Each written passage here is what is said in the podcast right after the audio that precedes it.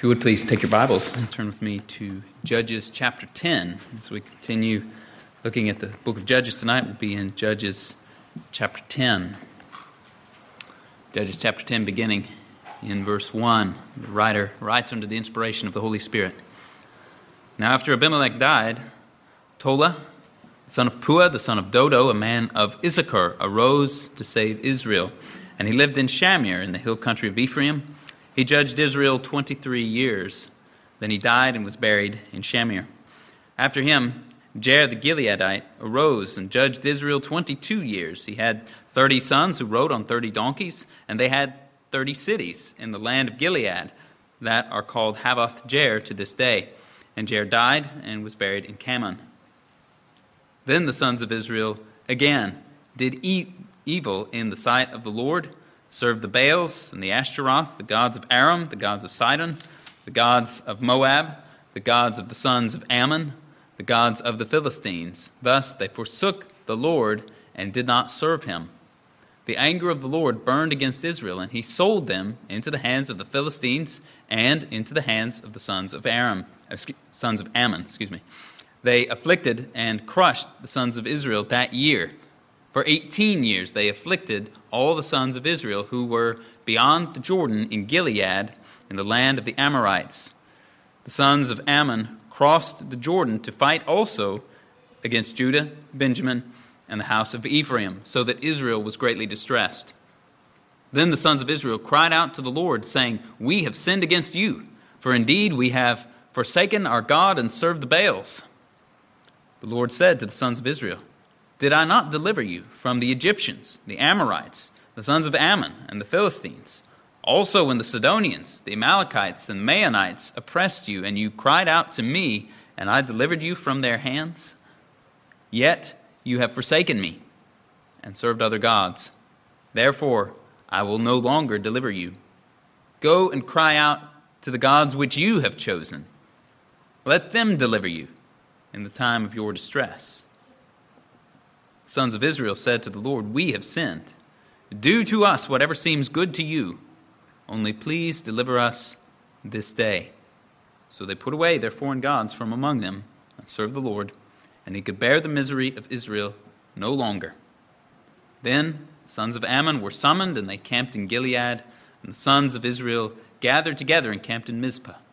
The people, the leaders of Gilead, said to one another, Who is the man who will begin to fight against the sons of Ammon. He shall become head over all the inhabitants of Gilead.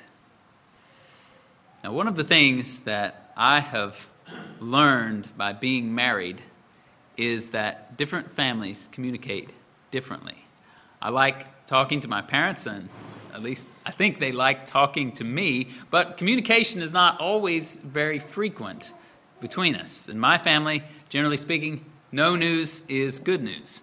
Ruby's family, it seems, communicates more than mine does and communicates on a wider variety of topics than mine does. Both approaches have their advantages, both have their disadvantages, and I'm not here to say that one is right and the other is wrong, but simply to say that the difference is noticeable. Now, as we look to Judges chapter 10 this evening, our first point is the blessing of peace. And what we encounter in the first five verses of Judges chapter 10 is that he treats the history of these two judges in a very short span of time right? He doesn't he doesn't tell us much. We've got 45 years here.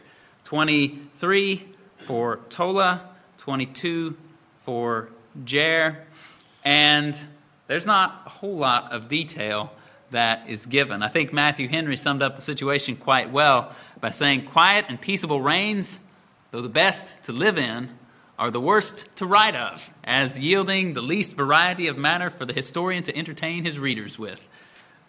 Such were the reigns of these two judges, Tola and Jair, who make up but a small figure and take up but a very little room in this history. Now, no doubt there were interesting things that transpired during these 23 years of Tola and 22 years of Jair.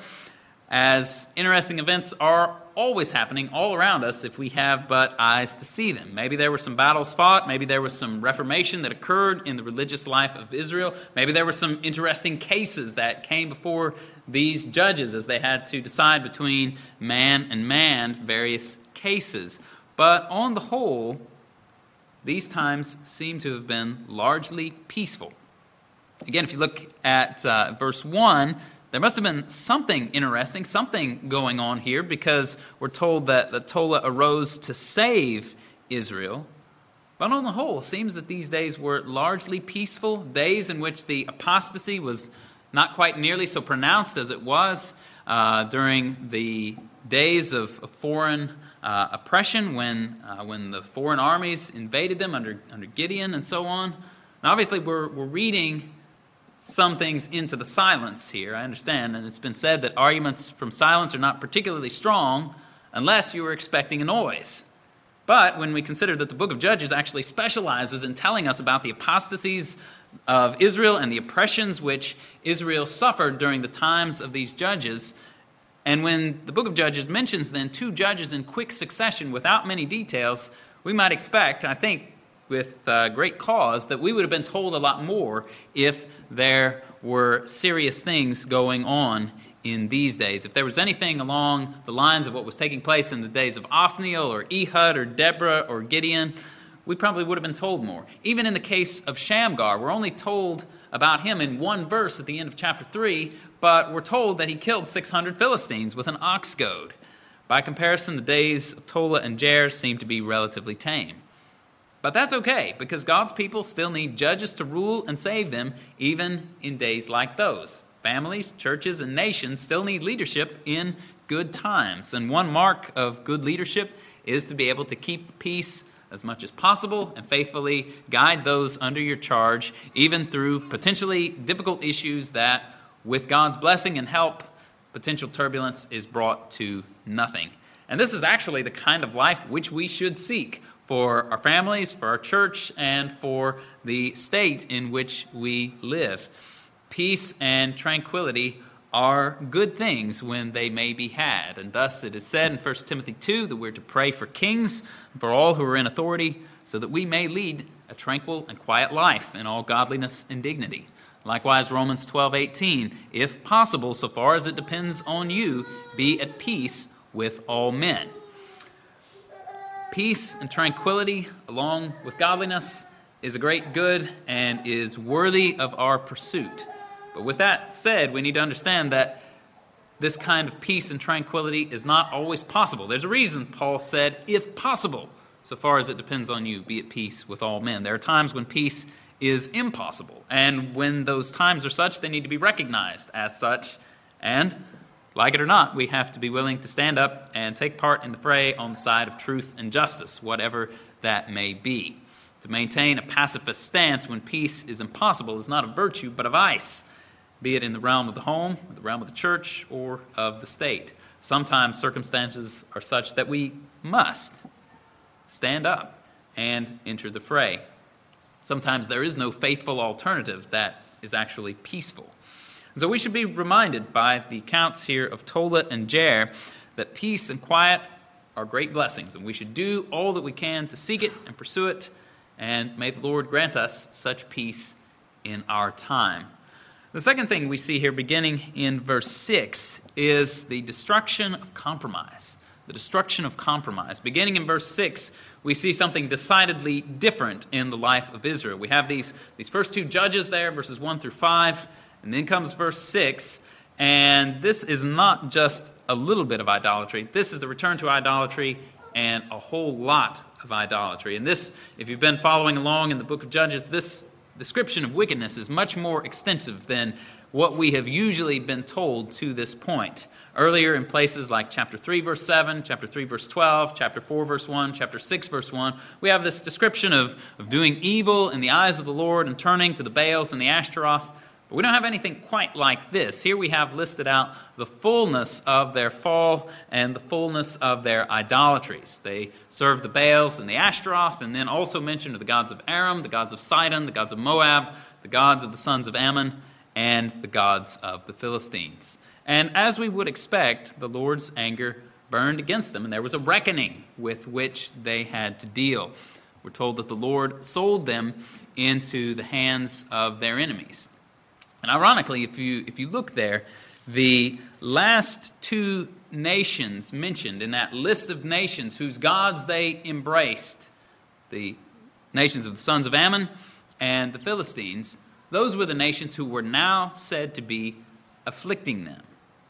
Right? They, you see there in, uh, I guess it's verse 6, how at the close of that list you have the gods of the sons of Ammon, the gods of the Philistines, and then the very next verse, verse 7, the anger of the Lord burned against them. He sold them into the hands of the Philistines and the hands of the sons of Ammon. The last two nations whose gods they embraced, those are the two nations who are now the ones who are the strokes of the discipline that the Lord inflicted on them.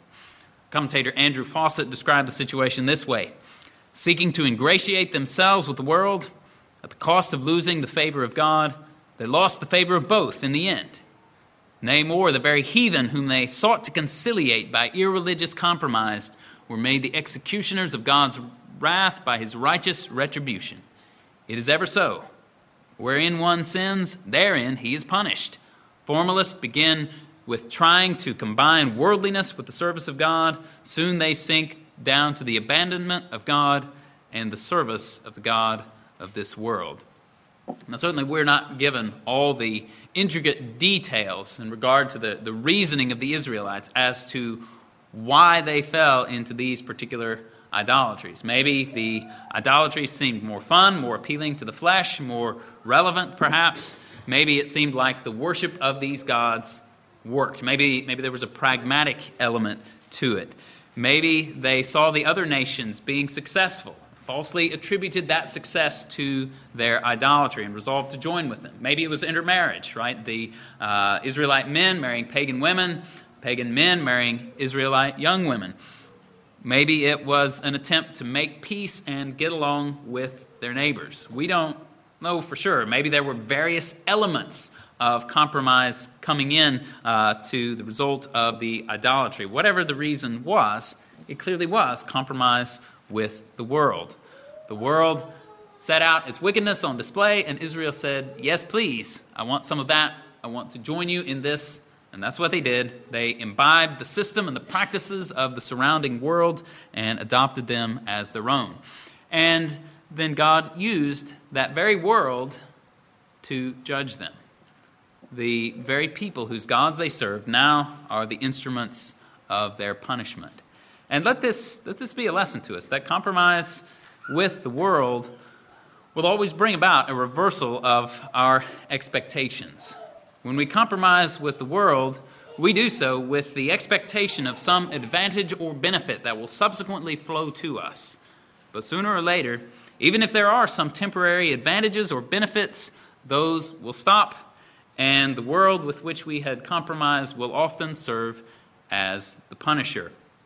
And just to illustrate this point, I want to mention an exchange that took place uh, in writing a few, uh, few years ago uh, between a, uh, a former, uh, actually a former college professor of mine named uh, Dr. David Gushee and the president of the seminary where I attended, Dr. Albert Mohler. Now, Dr. Dr. David Gushee wrote an article in which he stated that the middle ground is fast disappearing on the LGBT issue. This was back in 2016. Now, years ago, when I studied with Dr. Gushee, I had him in my junior year at Union University for Christian Ethics. At that time, uh, Dr. Gushee was, uh, was orthodox on the issue. He uh, rejected this as legitimate practice, but not anymore. He has since changed his mind on the subject and went so far as to write a book with the title Changing Our Minds. And that's, that's what it's about. It's about going from a biblical Christian stance on this issue to an unbiblical stance. And he's trying to explain and defend why he rejected Scripture on this issue. Anyways, Dr. Gushee wrote this article and he said middle ground is disappearing on the question of whether LGBT persons should be uh, treated as full equals without any discrimination in society, and on the related question of whether religious institutions should be allowed to continue discriminating due to their doctrinal beliefs. It turns out that you are either for the full and unequivocal social and legal equality of LGBT persons or you are against it. And your answer will be at some point revealed. This is true both for individuals and institutions. He also wrote Neutrality is not an option, neither is polite half acceptance, nor is avoiding the subject. Hide as you might, the issue will come and find you. And in a follow up article, uh, Dr. Gushee uh, said that what he was attempting to communicate to conservative, Bible believing Christians on this issue was Watch out, I notice that volcano over there is smoking ominously, and if it erupts, hot molten lava will wash over you. He's, he's, essentially saying, you guys, you guys can't hide from this. You gotta, you gotta do something. You're gonna, you're gonna get burned. And meanwhile, uh, Dr. Albert Mohler offered a helpful and I think rather ingenious response. And, uh, and Dr. Mohler put it this way He said, David Gushee has openly declared himself to hold a revisionist understanding of Christian sexual morality. I appreciate the honesty. I also wonder whether he is himself ready for the coming eruption. In the revised edition of Kingdom Ethics, published just a few months ago, Kingdom Ethics was his ethics book. I've got the original one from 2003 where he holds an orthodox position. He since revised it to uh, come to this revisionist position. Um, he clearly advocates a covenant relationship as the basis for sexual bonding. That will not satisfy the sexual revolutionaries who demand the celebration of what they describe as the full freedom in sexual and gender expression. They are not willing to accept any demand that same sex couples must get married in order to, and commit to monogamy. But Professor Gushee, uh, Professor Gushee's warning has been delivered and received. His words clarify where we stand, and I agree that the earth is shaking under our feet. At the same time, I have to wonder if the sexual revolutionaries and their erstwhile supporters and theologians understand just what they have set loose. Ask not for whom the volcano erupts, it erupts for thee. And I think that that is, is very true, and that this is the way that compromise with the world works. So often, those with whom you have tried to gain common ground and gain acceptance will turn on you and destroy you unless you go full bore all the way with them. And even on those occasions where the worldly forces whom you courted by compromise, even when they do not themselves turn on you and attack you themselves, the very act of compromise is destructive in and of itself. All sin is destructive. And unless we overcome sin through repentance toward God and faith in our Lord Jesus Christ, we will perish. Compromise with the world is always going to be punished in some way. Sometimes it's punished by the people with whom you had tried to strike a bargain, and even if not, it'll be punished some way or another, and it leads to destruction. And certainly that's what happened here. It led to the destruction of the Israelite nation.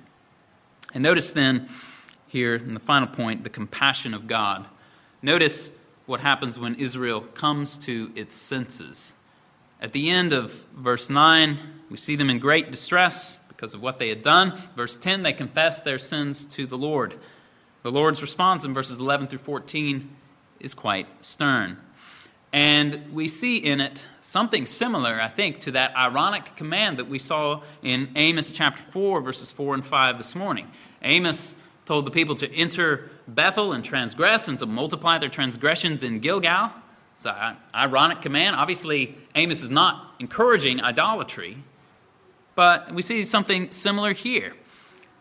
How, after reminding the people of how he had delivered them from their various oppressors and enemies, the Lord reminds the people that they had abandoned him and tells them that he will not deliver them, and then says to them, Go and cry out to the gods which you have chosen, let them deliver you in your time of distress. Now, obviously, the Lord is not commanding idolatry, but was speaking to them in such a way as to show them the wickedness and the foolishness of their chosen course of action, to bring them back to repentance.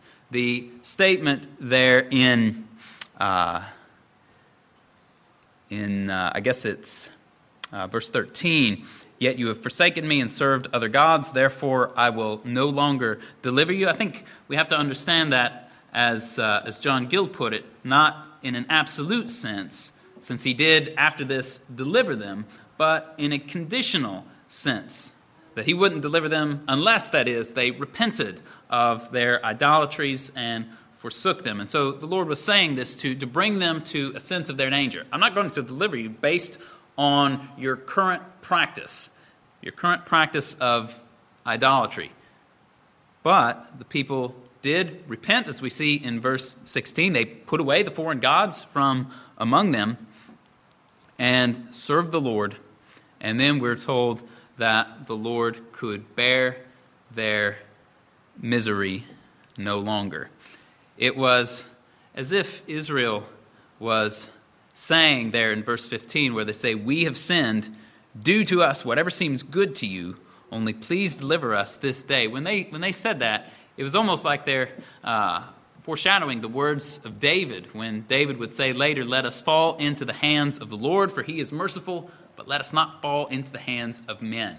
They acknowledged that they deserved punishment for, for what they had done. And that's the way repentance works. When we're truly repentant, we, we're open and honest about the fact that we deserve judgment for what we have done. As these people were here, they, they recognized God could do whatever He wanted to them for their sin, but they asked that the Lord would deliver them from this particular punishment. And in that they truly repented, we see that the Lord took action. He could bear the misery of Israel no longer. In other words, the Lord began to act with compassion toward them. Psalm 103, verse 13, teaches us that just as a father has compassion on his children, so the Lord has compassion on those who fear him. The dire straits of Israel put the fear of God back into them, and then the Lord changed his manner of acting toward them. And as this chapter ends, then, and chapter 11 begins, we see the Lord begin working in accordance with their request that they. Uh, that the Lord would deliver them. We see the Lord beginning to work to deliver them and raise up a deliverer for them from the sons of Ammon. And the ultimate cause of the change here in the Lord's dealings with the people ultimately lay in God Himself. The cause of God's gracious dealings lies in his own gracious character. It's true that repentance is required, but the ground of our hope is the mercy and grace of God, not the depth and sincerity of our repentance. Now, may God grant us all deep and sincere repentance. But even if He does, all of our repentance and turning from sin is still riddled with sin and imperfection. As such, our own repentance and our own efforts at walking with the Lord is no place for grounding our hope. Our only hope is in the mercies of God through Jesus Christ. And we see an Old Testament manifestation of those mercies here, and we know them and taste them far more deeply than they did. As we live now in the times where the ends of the ages have come, now that Christ has come and lived and died and risen again, now that the Holy Spirit has been given to us. And so let's recognize the deceits of the world, the flesh, and the devil for what they are. Let's turn away from sin with true repentance, and let's praise God for His great mercies and compassions, are dependent, thank God, not on us, but on Him. Let's pray. Father, we thank you for your mercies, and we recognize, Lord, that our own hearts are as prone to wander as the hearts of these Israelites of old. Perhaps it may not appear quite as blatantly so on the surface, but Lord, we know that our hearts are so quick to wander from you. Lord, we pray that you would keep us, that you would hold us fast, that you would cause us to persevere in walking with you. And Lord, that you would grant us true repentance, that we would see uh, those areas in which we have sinned, in which we have turned away from the teaching and commands of your word, that we would be quick to seek your forgiveness and quick to turn away from those things and walk with you. We ask your blessing and your grace upon us. In Jesus' name, amen.